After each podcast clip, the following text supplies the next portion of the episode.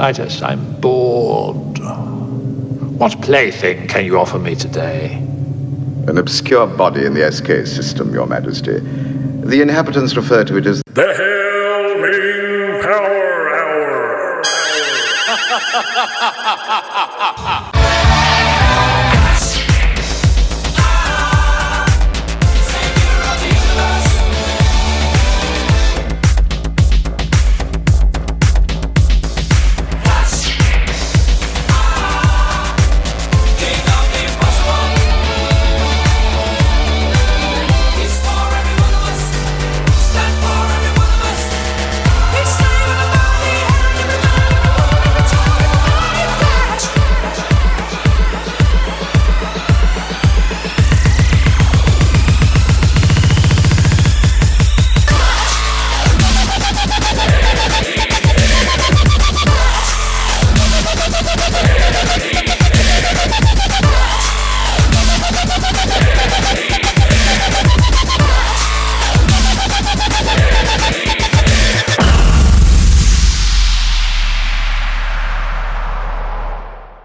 Welcome back, everybody, to the Hail Ming Power Hour, episode 51. One of the reasons I wanted to launch this episode is because I figured after the 50th episode, I would remember what episode it was.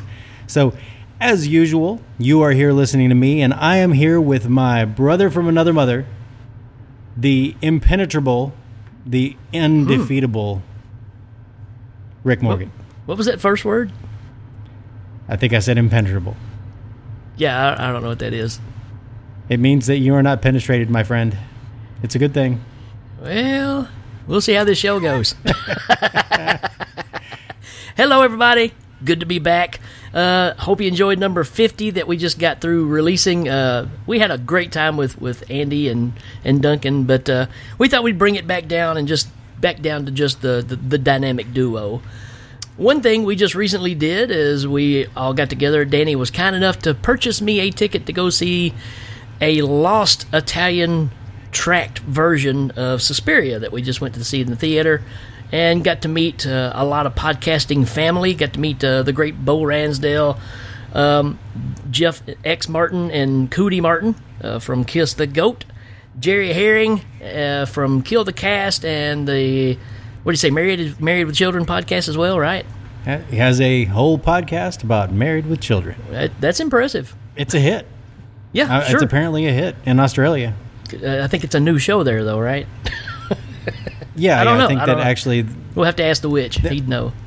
I'm all kinds of you know messed up when it comes to time in Australia because the only person I really know in Australia is actually residing in the future. So True. True. Yeah. Yeah. So, uh, you know, I guess uh, married with children's just as old to him as it is to us in the future.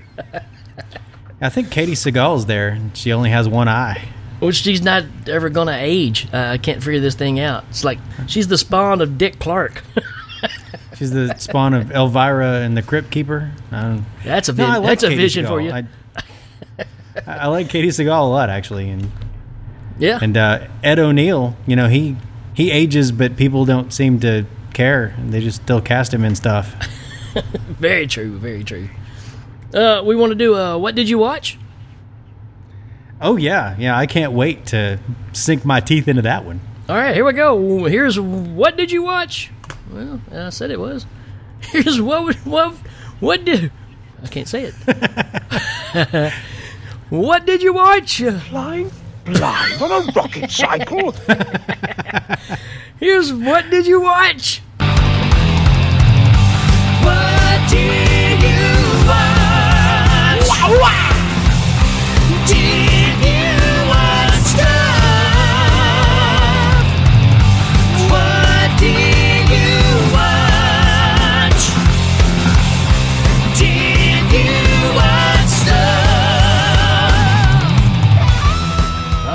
So, Danny, what did you watch, man? Man, it, it was a it was an action packed weekend of, of watching and and having things watch me and being watched and yeah, I didn't I didn't really nothing really. Okay. All right. How about you? You did. Well, well, I got to see Suspiria with you. Uh, that, I, that's true. I was there. Um, you know, I kind of closed my eyes because you know I, I I really needed a nap. It had been a long day, I missed more than half of it. Oh, so so the story on this version of the movie, it had the Italian soundtrack on it. So even though we've grown up with seeing it in English, because the majority of the people in the movie speak English. Actually, there's a lot of people speaking Yeah. a lot of different languages. But this was uh, actually made to be shown in Italy, and how it got over here and got lost in Chicago in an old abandoned theater, we don't know. But the thing is, is because it was totally in Italian, um, they actually had a guy that was throwing up subtitles while we were watching the movie.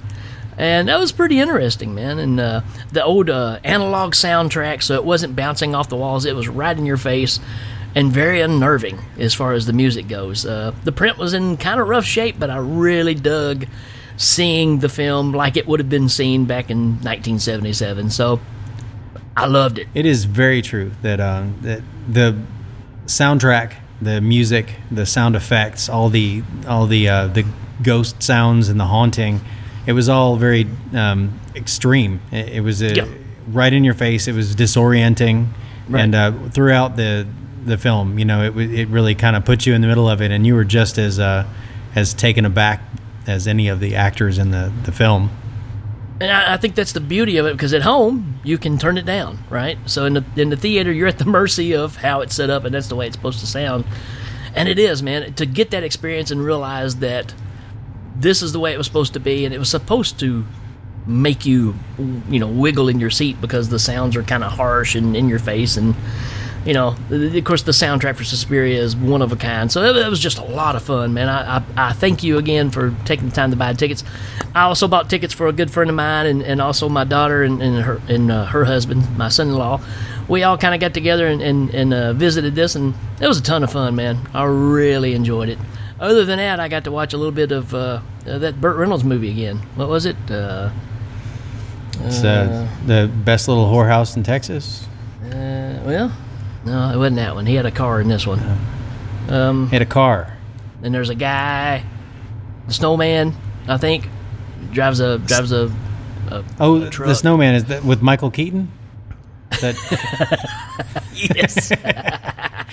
hey, and speaking of, of wriggling in your seat, you know what about when the uh, the guy doing the the subtitles just freaked out and it was kind of like the uh, the credits for uh, the search for the Holy Grail, and he started throwing up stuff about moose, and, and they had to wrestle him out of his seat, and they, they hauled him out. We were all trying to watch Suspiria, but also there was this drama playing on. They get out of here! You're not doing your job. right, and that's when they brought in uh, uh, Garrett Morris to just do his uh, interpretation for the deaf.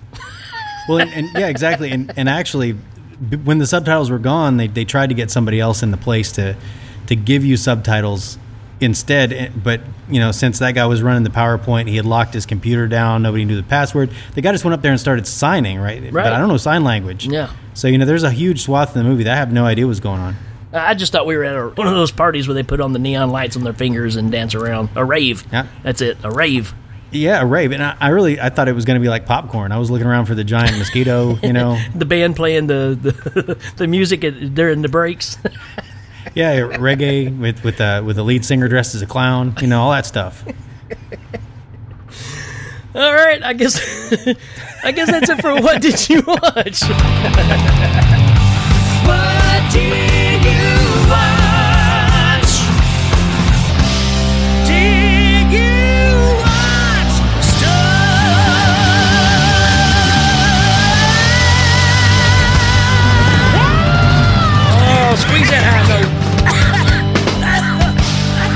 back in just a second, folks.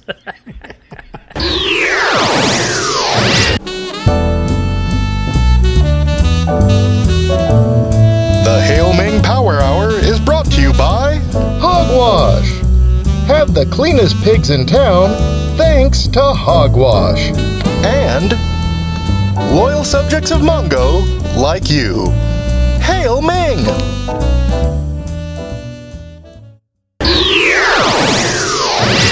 All right, welcome back. And uh, you are in for a treat this week because we have a movie that you might not have thought about for some time, but that's good because your brain doesn't have to work. Rick and I are thinking for you. Yikes. We have picked a movie that, yeah, yeah, it's a good thing. It's a good thing. Um, we have picked a movie that uh, I think you're going to enjoy uh, revisiting with us. And uh, if you don't, then just listen to us because we definitely enjoyed it. But in order to go to you know 2001 when this movie was made. we need a time machine. right? That 2001? Yeah, that's 2001, and All that's right. n- not the movie. But Oh, in order to go back to 2001, I watched the wrong movie. That's okay. That's okay. I'm sure that we can riff it, and you can talk about 2001. And I can talk about the other movie, and it'll Okay. probably sound about right. Yeah. but see, it's an expensive endeavor to go back to 2001. So we have to have a time machine. We have to have time chicken maintenance, and the time chicken Yep. takes time chicken oil, which is not easy to get. So we have to have sponsors. And I'm Right. excited to say that that uh, this comes with a story. I was um, on my way to work one morning and, and I and I blew a tire and I was like, oh no, I have to use my spare. And then I blew another tire, and you know, so I had to call a towing service. And sure enough, uh, you know, the the first one that came up on my Google search was Camel Tow, and uh, you know, and, and they had me at their motto. Okay, their their motto was, "If you're in a tight spot, we'll snatch you out." All right, so so it's, it's Campbell Toe. If you're in a tight spot, we'll snatch you out. And and I, I talked to the guy and I said, hey, look, we got this podcast. I think everybody would like to know about you guys. They were super professional. The guy, you know, kind of smelled funny. It was great.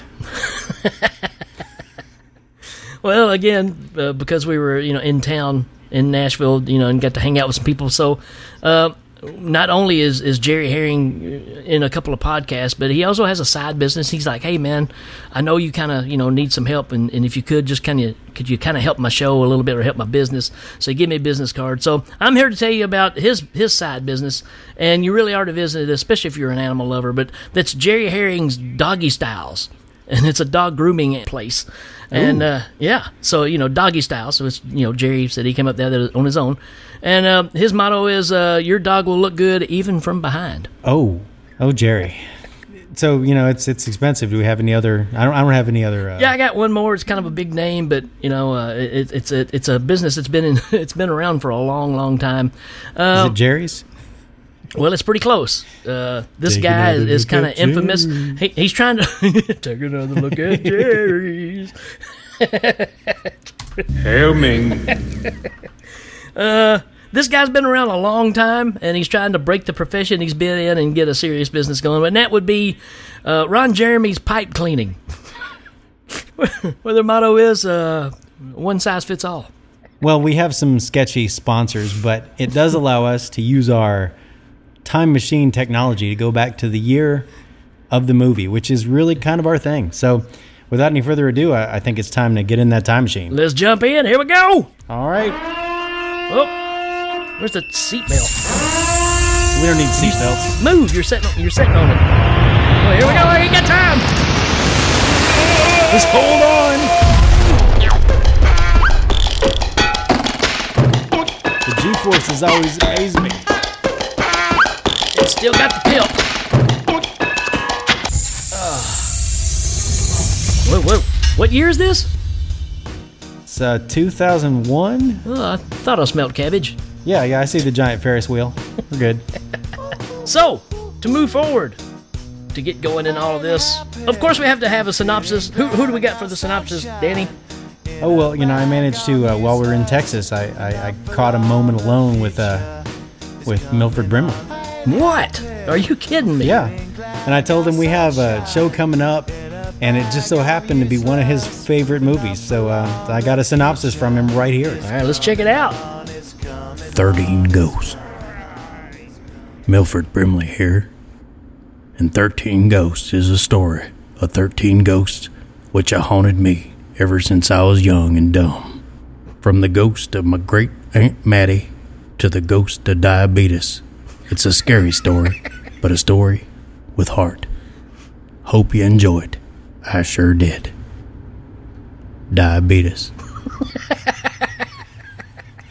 Man, that guy and his diabetes. I mean, Yeah, I- he's a super super nice guy. yeah. Well, I'm surprised because most of the time we saw him, he was like really kind of loud and kind of angry. So for you to get him alone and him be like civil, that's, I'm surprised.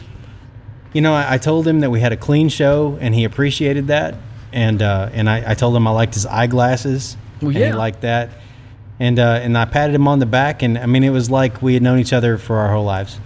Well, how how sweet, man. Uh, you know, it was it was neat getting to see him uh, work his his uh, his magic, and it was awesome for him to put in something for this show. So, uh, thank you, Wilford, and and diabetes right back at you.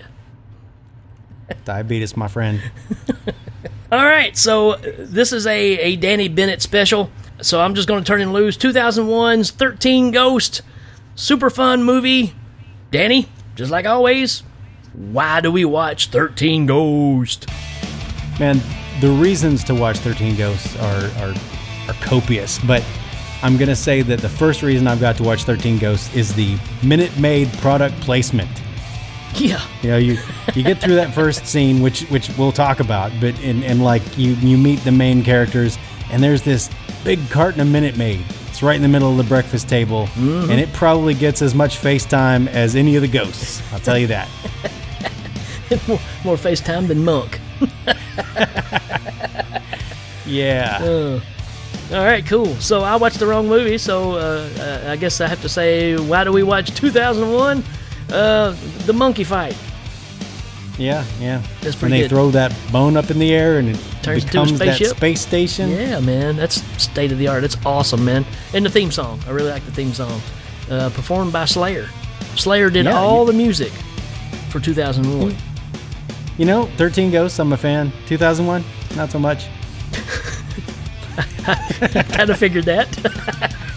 It has its place. I, I you know, and some people go gaga over it. I like 2010 better. You know what? I like 2010, but that's not what we're talking about today. Oh, oh, snap. so, then, all right, take it away. Second reason why do we right, watch so 13 Ghosts? So my reasons are all over the place because this movie, and I'll just lay this out here, it's an hour and a half. You know, by by today's standards, this is an extremely short movie, and uh, it kind of it kind of sets you up with a little bit of of um, background, and then it just hits you with the one-two punch, and then it's done. And uh, I, I think that that's part of what I like about it. It doesn't overstay its welcome. You know, it, Yep. it knows what it was set out to do, and it does it. you know, when you look at reviews and stuff, this movie they kind of beat it up a bit, but I think this movie knew exactly what it was, and uh, we'll kind of elaborate elaborate on that as we go because I don't I don't think it was what everybody expected it to be. So, uh, but man, it, it, you're right. It is a tight 90 minute movie. I think it's exactly 90 minutes. Um, it goes by just as fast as like Army of Darkness, where it just it just moves, and you, you feel like you've been watching for 40 minutes and it's over. And uh, that's Yeah. that, to me, that's a credit in itself. Oh, And you know, here's the thing with it. You know, it, it's um, they they had a lot of concepts in it, and I, I think that they kind of traded scares for concepts, and they were kind of expecting the creepiness overall of the ghosts to carry the the, the fright element, and I don't know, they were kind of pioneering that whole. Uh, flash cut thing where they, Right. they flashed multiple things at you and they, they used that for the ghosts because the ghosts kind of were in and out of visibility it was really heavy on the art Yep. side of it and, And the ghosts are not cgi Right, and that's the other thing I read about it too. Everybody's like, "Man, this movie is shot great. It looks great. It's just lacking the jump scares. It's lacking the you know the shock, the horror, that kind of stuff." And you know, I said we were we were talking you know before we started recording, and and one of the reasons that I've got wrote down is it has a Sam Raimi feel about it. It's a fun, scary, you know, haunted house type movie. You could, and I said this to Danny earlier, you could take this and put it with Drag Me to Hell and watch both movies in, in the same setting, and they would work. Um, I think the the effects of the ghosts and stuff are really cool. I love the fact of the glasses. You know, you take them off, Yeah, you can't yeah. see them. You put them on, you can't see them, and you see like, you know, when they're attacking uh, Arthur's daughter, and they got her like pulling her. in It's the uh, the jackal. the jackal the jackal Yeah. yeah Which is which to me is the scariest one because it just rips at you Well, with its hands and it's rah, you know. And uh, I think the Jackal was kind of they, they, they pushed him hard as the the big villain, you know. Right. I, I- but there are a few, you know. So for those of you who haven't seen the movie, I mean, the, the the basic premise is this: there's a guy who's catching ghosts for some kind of a, a, a purpose that isn't revealed until the end, and he's trying to recreate a uh, a group of ghosts called the Black Zodiac, and all of these ghosts have kind of a. Um, all the ghosts have a backstory, and you know Right. that's one thing. If you had the DVD, which I think I had, um, if you had the DVD, it's got all of the backstories of all the ghosts, all their lives, and uh, and they're read by um, you know Uncle Cyrus Kriticos, uh, uh, other, otherwise known as Salieri. Yeah. You know, uh, it's F. Murray Abraham. Yeah. Right. Um, But you know, he reads them all, and you know, they kind of give you a little backstory on all these these real um, malevolent spirits. Um, and and they're they're a big part of it. They let the art crew just go crazy, and they designed these really horrific, um, evil ghosts. And Yeah, they, you got like I said, they kind of depended on them. They there. leaned on. Yeah, I mean, there's some some really weird ones. There's some of your typical ones you've kind of seen in other things, and of course, the other side of this too is you have to remember this is a a remake of the William Castle movie, which was kind of popular, I guess you would say. So they just kind of took that story and ran with it and did their own thing with it for sure. But I still Well, think it's very well done. Yeah, if there's one thing that late 90s, early 2000s movies did well, it's that awe factor. You know, there's a lot of, you know, they do it in The Relic where she walks into the hotel or the museum and they have that superstitions thing set up and she walks under the ladders and she walks through the broken mirrors and it's like it's it's something that just kind of makes the audience kind of for a minute let go and watch the spectacle. Right. And with this it's the house Right. you know, the, I mean, Uncle Cyrus's house is, it's got glass walls, and on all the walls are these these Latin incantations, and it's just really something to look at. huge, huge reason to watch this movie is just the house itself, man. It's incredible. I mean, for these big plates of this security glass, I guess is what we're calling it. That's how he's keeping these ghosts trapped in these glass cages. The whole house is glass. And not only is it glass, but it's all on these cables that will shift and move them from side to side and raise them up. You know, I couldn't help but while watching it, thinking of another movie that you and I are such a big fan of, but it, it kind of reminded me of Cube in a way. Because you had the Yeah, rooms that yeah. were shifting, and you you know you were still so disoriented with what's what was going on, and I don't know. It just it, it had kind of that feel to it of yeah. The well the walls are moving again. Don't know where they're going. But, Yeah. you know. And, and every time the walls move, there's a potential for you know mortal danger. Yeah. And so these ghosts are locked behind these glass, and it's got all these, not hieroglyphs, but just all kinds of encryptions all over the glass. I guess that's some sort of some sort of barrier that's keeping them in there. It's a cool idea. It still looks great, and it's just fun. I mean, because one minute you could be talking to one of these ghosts. There's one guy that goes down there, and he's like making fun of them and stuff, and hitting the glass and looking at them and calling them names, and then you get to one, and you know, oh, the glass isn't there. you know, so it's got that kind of setup on things. What a great idea! A, a house full of moving walls that are made of glass. For for just a minute, you know, maybe we should return to the format. I really wanted to get some of this out, just overall my thoughts on the movie because Yeah. like you said, I think it got beat up a little, and it might not be all that fair.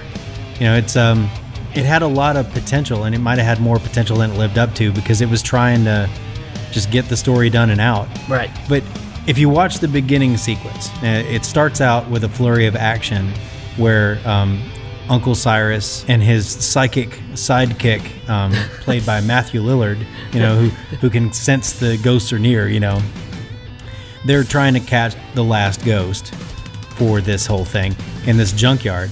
And if you've ever thought about what Ghostbusters would look like if it were a horror movie, Right. then I think this is damn close. This is really, really good. The opening of this is, is my number one reason to watch it. Opening sequence. And it made me think, you know, they did this 11 times before they caught the Juggernaut, which is this last, you know, uh, this this last ghost. That might almost make a kick-ass prequel. Yeah. Yeah. I mean, you could you could run with it for you know eleven more movies. I mean, yeah, or, or at least you know one movie where he catches them all. You know, because Yeah. you know it was only what like five minutes that it took them to catch him, but it's an action-packed five minutes. It's awesome. It's a great setup for the rest of the movie. It, it's so well done. I think you're just chomping at the bit after you get past that point because when they finally catch him and he's in that glass cage, you're like, wow, that was really, really cool, man. Because you got that one guy that gets pulled into those cars, you know, they got the, the it's it's it's just old junkyard, and the guy gets folded in half and pulled in between like like the hood of a car. It was great, man. I was just like, that's so cool. Yeah, yeah. I I mean, and and you know, there there's this this air of danger too. You know, because because uh, you know Matthew Lillard's like, well, why did they call this guy the Breaker? You know, and, and he's like, oh, it's just local. You know, it's it's just local color. You know, he's he's trying to play it all off. But I mean, this guy, if you if you read the you know the bio of the Juggernaut. And he was this seven foot tall serial killer who was known for breaking every bone in the body of his victims yeah. and he killed 13 people before he died and then he killed another 32 afterward as a ghost it's just it's really dark and Yeah. All that kind of is left to your imagination which is i think part of why i like it you know it's Yep. like the imagination is almost better than the movie And again, tying into the whole Sam Raimi a- appeal of the thing is the fact of, of the Black Zodiac, and they're using this book to tell you the story. So it's just like Evil Dead. You've got the book here that makes these things happen. This guy's following the directions of trying to make this this demonic stew, if you will, you know, by just finding all these ghosts and creating this atmosphere where it's gonna, you know, make this big event happen. I regret not watching this sooner because it's been a long, long time. I, I think, like I said, I hadn't seen it since it first came out. It's worth watching. I'd, I'd watch it again right now. yeah yeah i mean um, and what you say is true we're all human Aries stew we all pledge We'll allegiance pledge to allegiance to the Black Widow. Uncle Cyrus. Do-do-do-do-do-do. Oh, yeah. the, the black zodiac and also you know if you just you, you just feel the inclination go check out the black zodiac from this. It's a it's a cool like little rabbit hole. I i, I posted one picture this monday as a teaser of um, of one of them the the bound woman. You know she's she's strangled by with a necktie and she's you know it, and they're all just these neat little concepts. You know, they, they kind of span from the eight the late 1800s to you know present day. There are these spirits they they've captured to kind of make up this pantheon. And it's the it's the torn prince, the bound woman, the withered lover, the angry princess, the pilgrimess, the great child, the dire mother, the hammer, the jackal, the juggernaut, the broken heart, the firstborn son, and the torso. yeah, the torso is awesome.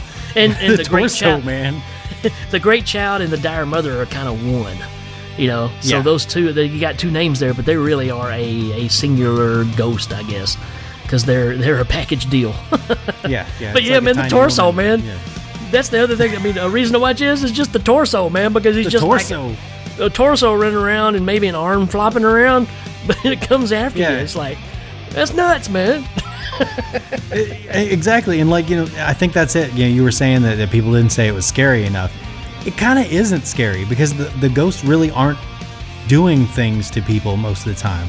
But I mean, like it's got a creep factor to it. Like the Yeah. the angry princess, you know, she's she's all torn up, and there's a there's a scene where, and I think it was on all the commercials where Shannon Elizabeth is is looking in a mirror, and she's she's kind of looking at her hair, and she's she's enjoying this bathroom that's in the house because she's been living in this apartment with her family.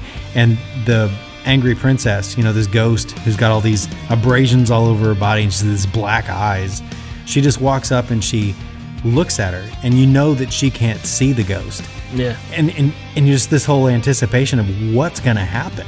Yeah, you know, and I think that was the fear factor was just all the creepiness of are the ghosts really going to hurt anybody? Because they look like they all could, but half the time they don't. They just kind of wander through.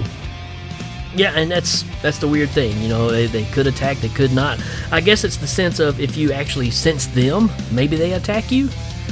Because Yeah, well, I mean, Well, now ahead. she gets she gets attacked later on though, and she she doesn't see it. I don't think when the jackal first attacks her. Does she yeah, see yeah, it? and, and no, she doesn't because it's um, she doesn't have the glasses, and it's just uh, her being, or maybe she does have the glasses and she sees it, and nobody else can see it, and, th- and it's invisible to them. But I don't think that's what um, determines whether or not they can hurt them. Hmm. It's just they don't always attack. They're kind of waiting. yeah. Except the jackal. know, jackal do, does whatever it wants to. Yeah, the jackal. I think that's why he's the scariest, is because Yeah. he's the most violent. He comes at you with huge pointed teeth. Yeah.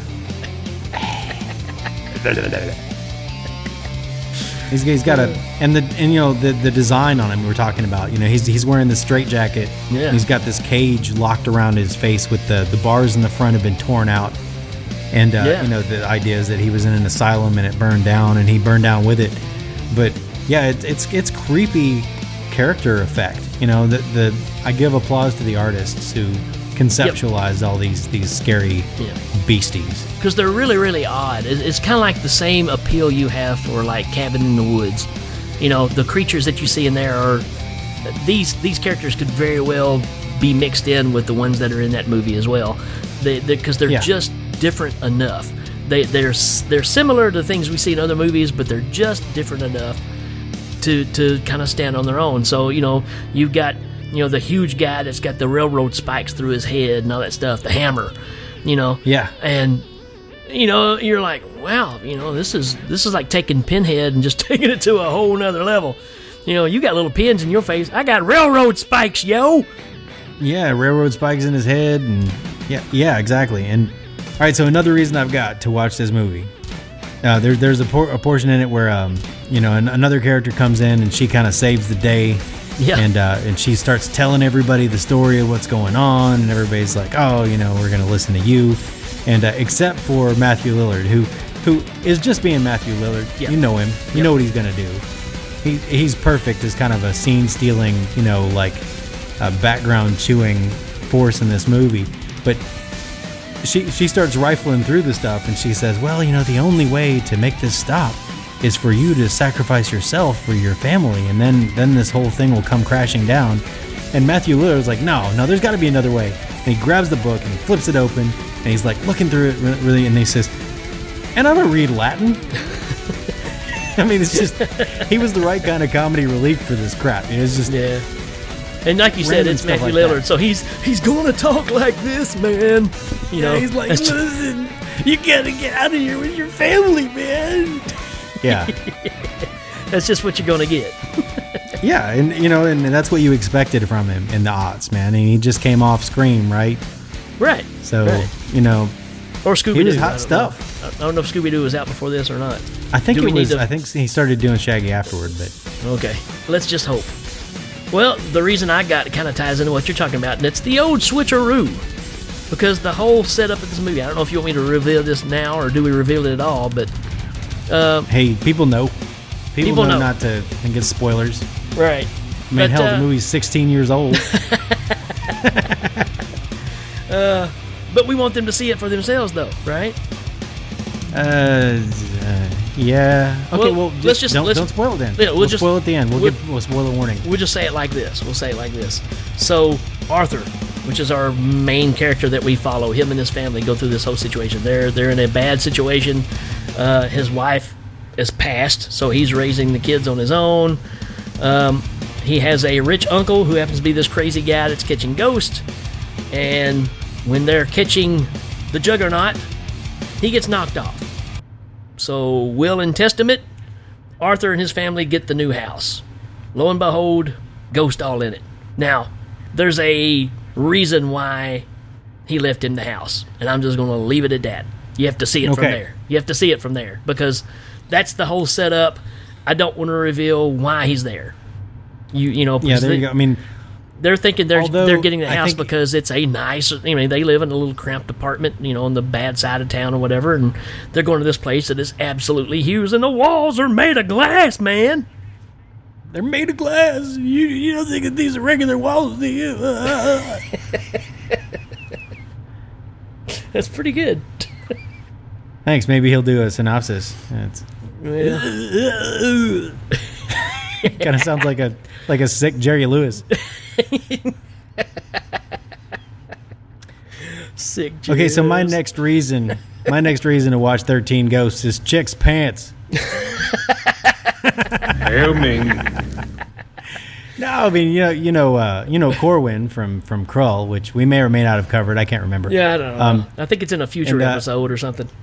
Th- this this girl that shows up, you know, she shows up early in the movie when they're they're trying to catch the Juggernaut, and she's kind of like Greenpeace for uh, for ghosts, and she's like, you can't capture these ghosts and make them into your slaves, Cyrus, and he's all like, get out of my face, you know, and it's you, know. It, they yeah they just kind of set the stage for for these people who have been trying to shut him down, which again would work perfectly into a prequel about them catching the other eleven ghosts. But um, and then she shows up and she like swings down on a rope and throws a flare and, and stops the jackal from attacking poor Elizabeth Shannon so she can or Shannon Elizabeth so she can be in American Pie and and uh, and she's wearing she's wearing these shiny black leather pants and I was like, ha, chick's pants right there. Absolutely. Reason to watch the movie. yep And and she's played by Embeth Davidtz, which then the name is really familiar, but I can't think of. Yeah. So yeah, she looked familiar, and I was like, man, I've seen her in something.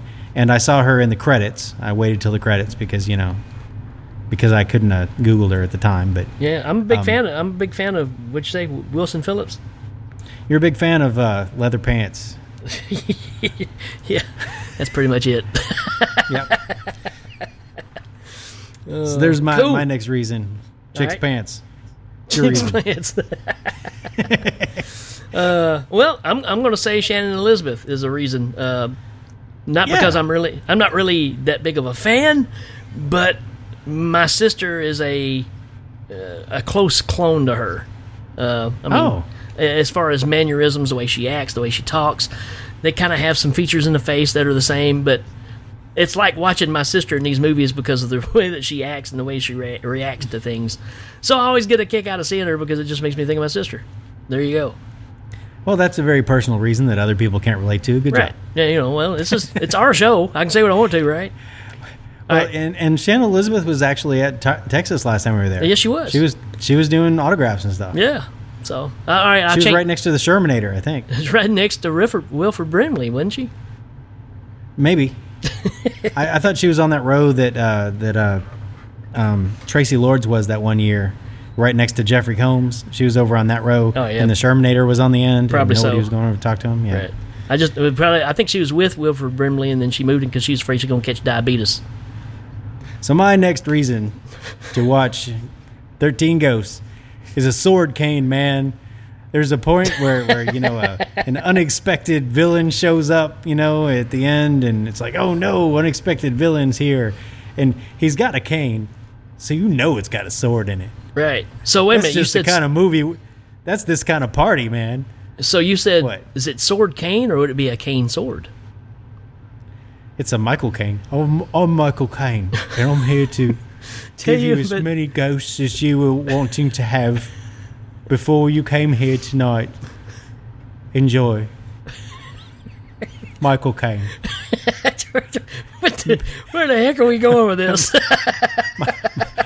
Michael's mi- middle name is Sword. Michael Sword. like a sword cane. Hail Ming. Oh, oh, it's stupid. No, man, but the bad guy, the bad guy yanks out a sword cane, and you know, it's that's always fun. That's always fun. I, I, I you, still think you got the should- hammer call- over here with with a with a hammer for a hand and railroad spikes in his head, and, and you're really going to be scared of uh, of Salieri over here with a sword cane? I mean, Right. come on. Yeah, yeah. I mean, Yeah. between that, it was another scene when when they're fighting uh, the Juggernaut and uh, the Hammer at the same time. yeah, and it's Matthew Lillard. He's like, hey, uh, hang out. Like they have this. They, they took down one of the walls as a barrier. This is a cool part. You know, Yeah. They took one of the walls out of its out of its frame, and they said, well, you know, if it's a barrier, it's got spells in it. Um, Yeah. Then then we can use it to block, and it worked. yeah, But uh, but then for some inexplicable reason, Matthew Lillard's like, you know, I'm I'm to blame here. I'm gonna put you behind the barrier, and I'm gonna hang out on the outside with the Juggernaut and the Hammer and get my ass handed to me. yeah. He showed it. I mean, he could have hung out behind the barrier. I mean, like, what what was his point there? He didn't beat him. yeah, Dude was still yeah. stuck in the corner. Yeah, yeah. I don't. I don't know. I guess he was doing that thing where he thought, uh, well, it's my time. It's time to to pay the dues because he had helped do things that were so wrong, and now he was trying to wrong a right or right a Well, and he did or- he did have a premonition. right. He had a premonition that Yeah, he the, knew he uh, was gonna the Hammer die. was going to kill him. Yeah, he's going to die in that house. So Yeah. he just uh, he followed suit. He followed Stute. He followed Stute I'm Michael Caine, and we're going to follow Stute all the way to his house. today and follow Stute. I'm Robin Leach, and today we're going to look at Stute. All right, I, I got Sword Cane. What's your next reason? Uh, I think I got them all. I, I like the Hal 2000 when he says, what, are you, Oh. "What are you doing, Dave?" That was a yeah, good part. yeah, and he's all like trying to unscrew the thing, And then it's like uh, then the Mission Impossible music comes on, and, and he gets hit with the gas in his face. Right. Exactly. That's it. And uh, of course, then he's when he's sing, when he's singing Daisy, Daisy. Hey, you you like uh, movies about gladiators? You ever seen a grown man naked? I only have a few more reasons. I mean, and, and, you know, they're Hey. they're kind of mostly. I just, like the movie. Just like the Jaggernaut, Jagger, Jaggernaut, the Jaggernaut. My next good reason is the Jackernaut. He's my favorite. Hey, Jackernaut, how's it going? oh, I'm just hanging out. What's up with you? Uh, what about the, the Torn Prince? Just like the Torn Prince, swing away, buddy, swing away. Yeah, the the torn Prince of Bel Air. um, Nobody, nobody's yeah. ever going to watch this movie. So, so here are a few things about the movie that I liked. Okay, so when they're talking about the reason why the thirteen ghosts are being assembled, it's to uh, to create the eye of hell that can see yeah. the past and the future simultaneously and into the depths of hell. Like this is a great idea. It's like the the event horizon or something. It's like, hey, uh, this is a, like a dimension full of fire. I'll just go. It'll be all right. So, so like I I got a few things. I got a when when uh, when when Uncle Kriticos gets sliced up by the machine machine that like has the spinning blades at the end because there's this big like uh, like Chinese calendar thing that's spinning the whole time and these symbols are lining up right. yeah. A- And, and then then they start like spinning around like it's a great big like uh, like Wurlitzer. You know, it's a it's a blender. And the kids are in the middle of it, and he's like, "Oh, you better go kill yourself, otherwise, it, uh, you know, these things will ch- chop up your kids." And and but you know, I mean, one thing leads to another, and, and Uncle Kriticos gets thrown into it, you know, and so you know, we're giving away some of it. You know, spoiler alert. um, but but I had to say, you know, it looked like they filmed that stuff for 3D when when he got chopped up, like his limbs went everywhere, and it was like, man, Yeah. that, that could have been a 3D experience. well, either that or just the fact that it was just kind of you're still in the the phase of trying to get CGI to look halfway decent because it really does look. Not, no pun intended, but it does look real choppy. well, and and the the machine that's running the whole thing Yeah. is kind of you know it's it's a bunch of gears and it looks okay, but it, it works for that because it's it- yeah, it's supposed to be metal, so it, it, it does kind of work for that. But yeah, like you said, the more that you're exposed to it, you you can't keep, keep from looking at it and going, hmm. And I think they took that that that some computer generated ghost machine and they uh, they made it into the logo for Lionsgate Films. Exactly. that up looks like that thing. Yep. Um, and so so here's here's a gripe I have with it. You know, so one thing goes wrong, and this machine that looks pretty stout, it just falls apart. Yep. You know, and, I- yeah, I was kind of like, eh, does is it really like you know, uh oh, sproing, and the whole thing like, goes shooting in all directions. like, oh, you know, it probably would have been a little tougher than that. But regardless, uh, I've got two more reasons. One is is Ghost Matthew Lillard at the end, giving everybody the thumbs up. He's standing I- there with he's know, standing he- there with Yoda and Obi Wan. That's really cool. yeah, he shows up and he says, "Hey, I think you better get out of here." You know, and he tells uh, Tony Shalhoub, he's like, "You know, Monk, you need to to, to get out." Hit the road, and- man. And Tony Shalhoub gets on out. Yeah. And then the uh, the last thing is they have a housekeeper who, you know, I, I love the fact that they have a housekeeper named Maggie, who's played by a, a rapper that, that worked with uh, with Busta Rhymes and uh, Rah Rah Digga. Yeah. Anyway, I love the fact that you know I was thinking I'd seen this movie and I was like, man, she's gonna get killed first, and and pretty much, she you know the the person who gets killed first is the lawyer who you really Yeah. want to see Yeah, get oh, killed, yeah, man. yeah. This guy is like, That's man, all. you're like, well, why isn't this guy dead already? yeah. He's kind of end on it though because he knows Right. a- about all. he this, knows the so. ghosts are down there. He's got the glasses on. He's all like uh, saying things to the, the, the angry princess. He's all like, "Hey, babe, uh, wrong, bad representation." and you're like, "Man, as soon as these doors open up, you are toast, buddy." and that's exactly what happens. He gets chopped in half by a by a glass door. Yep. And at that point, I said, "You know, I've kind of seen this before. It's a great effect. I've seen it before." And it was it was later that I realized that Steve Beck, I, the director, also directed Ghost Ship. oh, well, there you go. There you go. There you go. And it's not the same effect, but it's really similar Yeah, to that yeah. that one good the one good thing in Ghost Ship. Because right. I- that op- yeah, the if you- opening scene on it. Yeah. give me a choice between 13 Ghosts and Ghost Ship, and I will watch 13 Ghosts any day of the week. Because Ghost Ship, I will not put any backing behind. It, it was it was a big snoozer. So, so the, the last thing in the movie is Maggie quits, and it's kind of a you know like let's go out laughing kind of moment. Right. Um, and that's really all I got, except uh, th- there was a. Oh, I, I wanted to see how you thought about this, and maybe if you watch it again, you can tell me because you didn't mention it. But there's a lot of alien and aliens in this, like particularly when that lady comes in and saves them. There's it's like a long hallway. She Yep. throws a flare. Yeah. The music is really similar to Alien, and it almost for, for a while in the middle, it seemed like they were really trying for that claustrophobic, Yeah. multiple enemy feel. Well, when you were when you were like saying that, Aliens. yeah, when you were saying that, that that's that's the thing about it is the claustrophobic feel of the. Of course, you got the walls that are changing at all times, so you never know where something is. Uh, if you don't have the glasses on, you can't tell anyways. It's, it's the same thing as Skerritt when he's down there with that tracker and he's trying to follow the alien, and they're saying, "No, no, it's not that way." You, you know, it's showing that something's over in this area. It's you know, Right, right, and they got the glasses, and only one person can wear a pair of glasses because they don't have enough for everybody. So yeah, So yeah, you're right. And throwing the flares, very possible too. I mean, kind of a kind mean- of a pull from that. I'm not gonna say it has the staying power that Alien does, and I would No. say it's the kind of movie that you could put on with a bunch of people in the room Mm-hmm. and just let it play and be like, "Oh, look at that, it's cool," except that it's so short. Yep. Like Well, you, know, if you looked away, you'd miss it. right. Yeah, because I mean, it, it's one of those where when the dialogues dialogues kind of happen, and you're just kind of like, eh, you know. But the problem is, is once you do that, something else happens, and you did miss something. Going back Right. to what you were saying a while ago about the effects of that guy, the lawyer getting cut in half by the glass door, it's a really good effect. It takes forever. I think they linger on it too long. Mm-hmm. But Yeah, what you do see, pretty dang effective, man. I mean, it, that's probably the best effect in the whole movie. They just it just lingers too long. right. And you know, I think a few years after that, um, Jennifer Lopez and uh, and the Edgar suit, you know, they're in that uh, the Cell movie. Yeah, yeah. Where they chop up that horse Right. in the, into the sections, and it's a very similar Kinda the of same effect. thing, yep. It's pretty neat, though. Yeah, it is. It, it's a it's a good example of you know that that really worked for the t- for the for the day and age that this came out. That effect was, and I think they knew it, or they wouldn't have lingered on it so long. Yeah. Because it takes forever for him to start separating, because he's just standing there. You're like, and then when he starts separating, it's just it takes him forever. It's like if you were cut in half.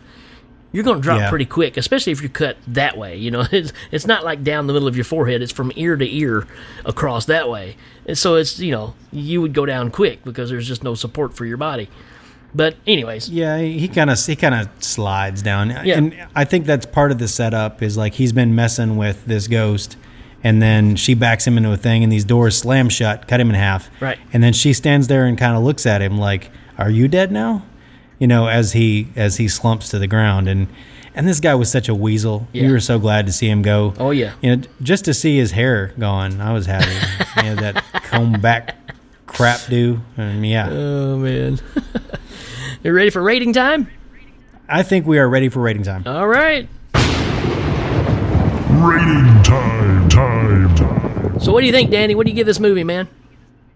Man, we were just talking about it, but I have to say that it's uh, it's probably I have to give it five lawyers chopped in half by glass doors. Oh, all right, awesome. Yeah. I'm going to give it 48 cartons of Minute Maid juice. Minute Maid, Minute Maid, Minute Maid, the Minute Maid. amazing soda. And a guy we haven't I heard had a Minute Maid soda. a guy we haven't heard from in a while. We haven't talked to to uh, Brian Blessed in a while. So, uh, Brian Blessed, you still with us, man? What did you think of Thirteen Ghost? Let the combat begin! To the death! Man, he wants some of that action. Sounds like he wants to get in there and take his little claw hammer thing and fight with the dude that's uh got the the cane sword, sword cane. yeah, I think it's a hooked mace and a sword cane and yeah. That'd F. be Murray killer. Abraham and Yeah, and F. Salieri. Axel F. Murray head. when when when uh, F. Murray Abraham goes after Amadeus and he, ha- he captures the ghost of Beethoven. And, That's good. but look, I mean, Rick said it to begin with. This was my choice. Thirteen Ghosts. I I, I want to do more movies that maybe fell away from the, the public eye, maybe didn't get a, a fair shake in everybody, and, and I like it. Yep. So It's a it's a short movie. Um, I recommend it. It's a fun movie. You know, watch it with a friend. You know, Right. just check out the cool effects and uh, and don't expect to be scared because it's not. It's less of a, a horror movie and more of a monster movie. Well, if that makes any sense. I think it's I think it's one of those where it's it's the roller coaster movie. I mean, it's you know you're you're going to have a couple of little things here that kind of make you catch you by surprise, and it brings you back down. You got some humor in it. Uh, this could be a you know, uh, in, in this day and age too. When it came out, they were probably aiming at you know the early teens. You know, and I still think that age group would probably still enjoy this just from you know the the wackiness of it. I think it's I think it's a very very fun film, and like I said, you can pair this up with a lot of movies that are favorites that have a sense of humor to them as well. Uh, a Reanimator, you know, the the Evil Dead stuff. Um, like I said, a lot of Sam Raimi stuff. So I, I think it just kind of works in that world. So, uh, and I think it just got misrepresented. I, I think everybody was expecting, you know, uh, just straight out horror, and I think it, I think it's more than that. I think it's got more story than just a straight up horror flick. Well, and you know, I, I think they were playing with different effects for ghosts at this point too. I think Mm-hmm. Paint It Black came out. They were doing that. There, a lot of movies were doing that uh, tempo thing where they would film the ghost and Right. the ghost would be moving really fast Right. and then really slow. And they didn't do that with this. They just kind of spent a lot of work on making the ghosts really well done special effects wise. Well, and they gave and then they- and then they filmed them in those those those jump cuts, those those Yeah. flash cuts. You know, And they had all these cursed personalities, so that way you didn't get them confused because they were all so different. So instead of the herky jerky motion like you were talking about, where it's usually a girl with long hair and contorted in a weird way, you get a you know a mixed bag of, of different characters that all of them really stand out. They none of them look alike, and uh, Right, I, I and- think that's a power that it has. You know, maybe if there had been, you know, like maybe if it had been uh, instead of a, a, a small family in the house, maybe if it had been a you know group of co-eds who were having a house party there, then you would have had a whole bunch of kills where the Yeah. where the ghost stalked them down hallways. But it just it was a movie that knew what it wanted to do, and it didn't try to shoehorn a bunch of Yep. victims in so that you had a bunch of gratuitous killings. Right. Yeah, I think it's well put. And again, just the fact of reflecting back on William Castle and the magic that he worked back in the day, you know, taking this and trying to modernize it is not really an easy thing to do because his movies were fun movies. They were not straight up horror. I mean, uh, you know, again, we talk about popcorn all the time, and that was that mentality in, in matinee. You know, when you watch these movies that are about what William Castle was able to do theater wise, was to give you an experience this movie is an experience. I think it kind of fits in that in that formula. So, I again, I, I think it's really well done, and uh, everyone should watch it. Yeah, it, it came out when they were trying to resurge these kind of the House on Haunted Hill and Yep. uh, Hell House and Thirteen Ghosts. They were all Yep. you know, and they, and they were all originally in like Shockovision and you know, Light-O-Vision, Smell-O-Vision, and you know they just they didn't do that gimmick, but they were trying to make it stand out in a different way. And that might have, might have hurt it too because there was just a run of those. Not that you say that because you had the Haunting, House on Haunted Hill, and they were just remaking every bit of that old, you know, uh, old material and trying to modernize it. So it, it might have got a little lost in the shuffle during all that. But I don't know. I'd rather watch this one than really any of the other ones. Yeah, I thought well, and that's why I remember this, and I saw the other ones too, and I, I do remember um, Geoffrey Rush being really good in the House on Haunted Hill. Yeah. they had a couple. He had a whole thing where he was scaring people with bogus hauntings and Right. stuff. Like the very first thing that happens is the bottom drops out in their elevator, and it turns out it was all a Right. video screen. And I remember that, but I don't want to revisit it. Whereas this, I was like, you know, I do want to revisit it because it has so much eye candy in it. Yep. Yep. All right, cool. We'll be back in just a minute, folks.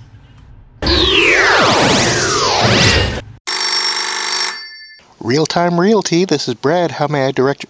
Oh, hi! I'm so glad you called me back. Yes, I was looking into your situation. I know you went through a whole lot with your last house, the whole home made of glass, evil spirits thing, you know, but don't worry, we're putting that behind us. I found you a great new place. Yeah, it it is in a good neighborhood. In fact, it's a neighborhood you're very familiar with. Well, the thing is, it's uh, kind of close to the glass house that was haunted by the evil spirits. How close?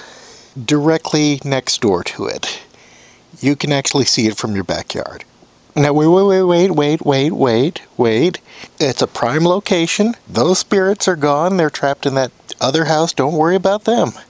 This house, at least, is not haunted by evil spirits.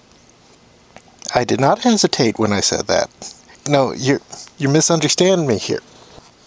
I, I know there's a full disclosure law, and okay, okay. Truth is, it does have some ghosts. Wait, wait, wait, wait. Just listen to me. These are not evil ghosts. No. They were put in the house to represent the gray zodiac. I, know you haven't heard of that one. It's uh, not quite as famous. It's they're not evil. They are jerks, though. Who is in the gray zodiac? Okay, well, number one is the lazy ass. He's the ghost of a slacker. Number two, the airhead. She died while moving to Hollywood in order to break into films. Hollywood, Florida. I know.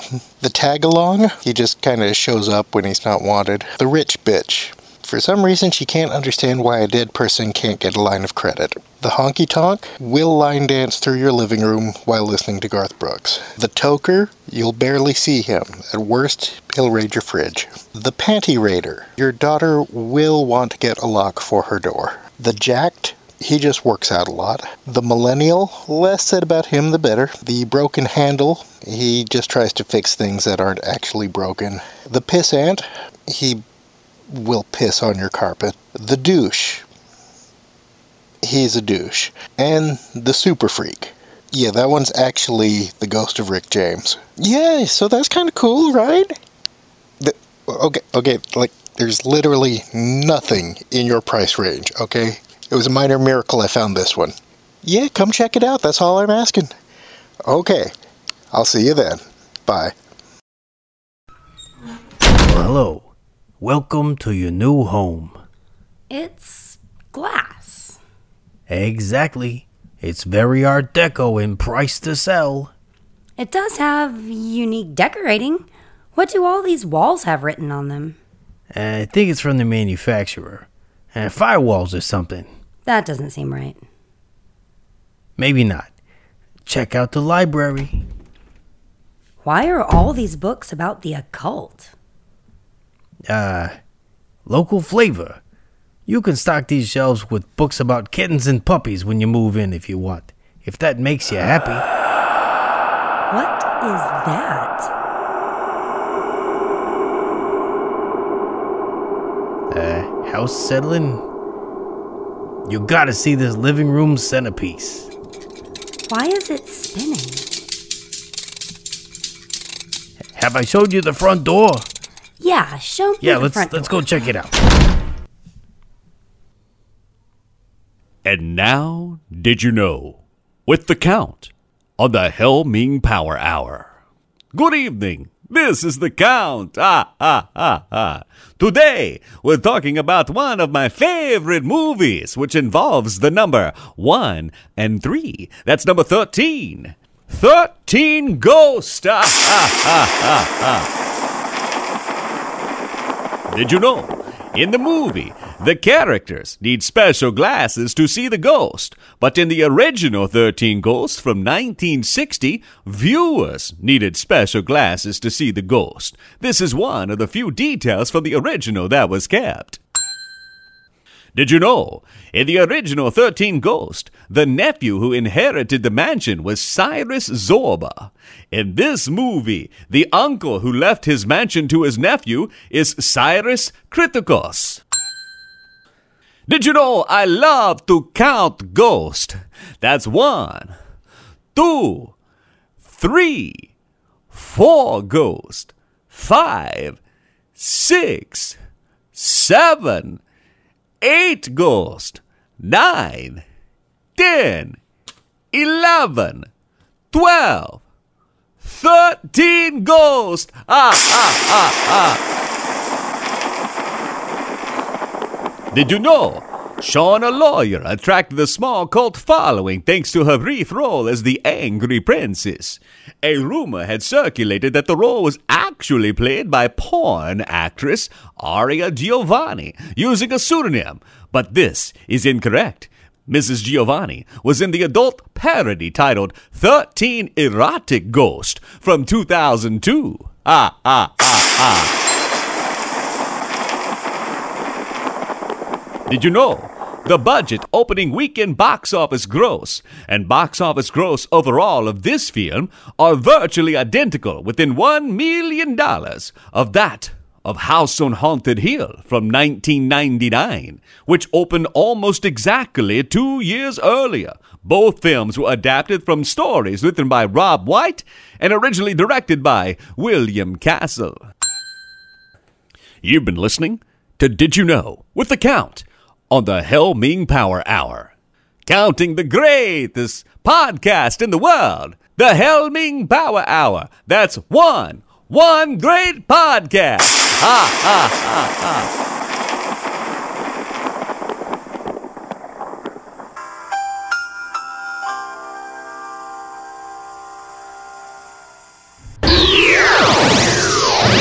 Well, thank you so very much, uh, Hail Ming listeners. Uh, really appreciate you being here with us. Uh, our favorite movies, maybe they're not your favorite movies, but you're giving us an opportunity to sell you on them one more time. It's that whole uh, used car salesman pitch.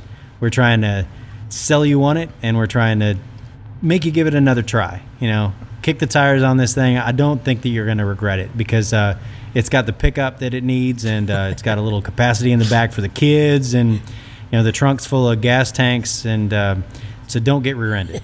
It reminds don't me. get rear-ended.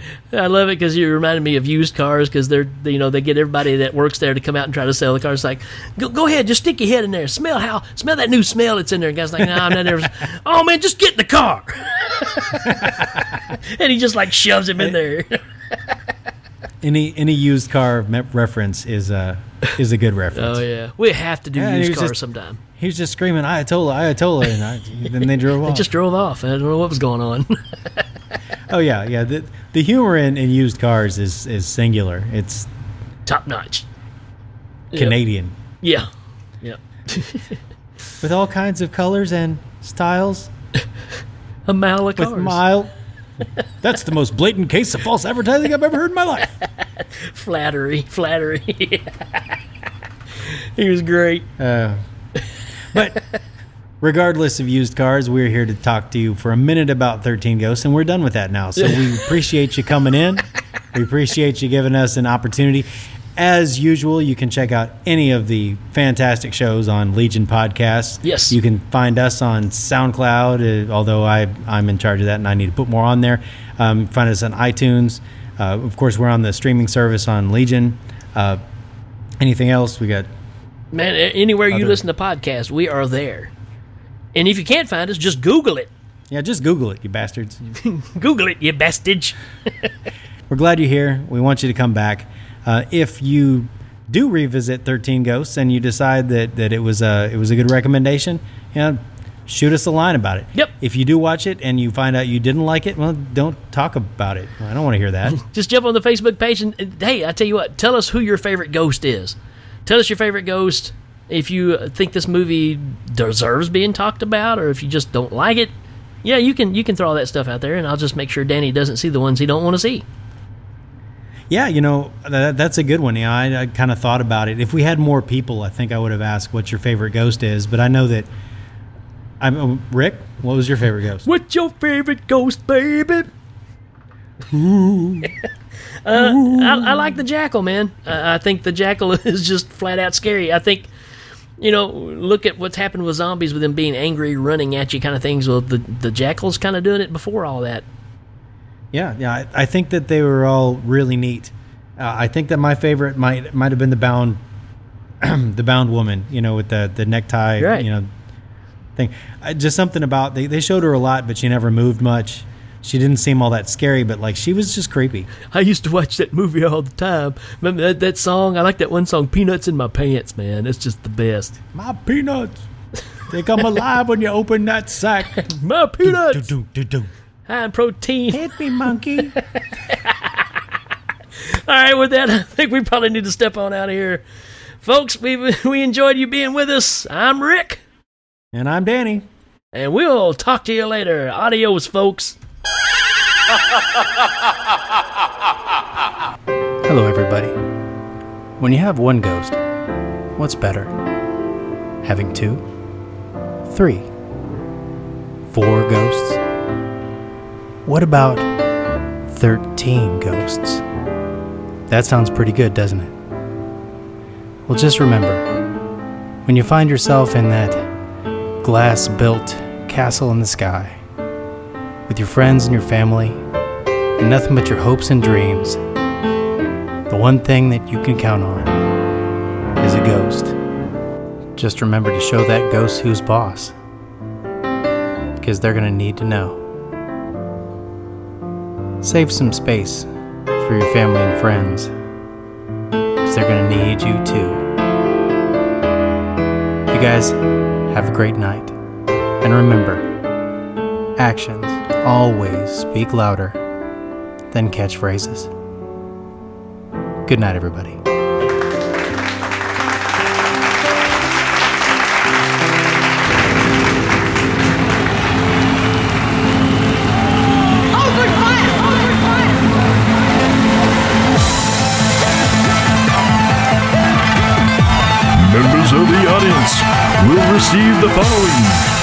Classic Curves by Dittos, the pants for Feel Good Company, a gift certificate from Maruchan Ramen Noodles, Rice-A-Roni. All guests receive a copy of the Hail Ming home game. Thanks to the creative minds and special appearances of Mark Allison, Jeremy Finch, and Jacob Kennedy. Hail Ming is a proud member of Legion Podcasts. Check out all the great shows at legionpodcast.com. Hail Ming is available on iTunes, Stitcher, Google Play, and Legion Podcast. This is Dan Pardo saying good night.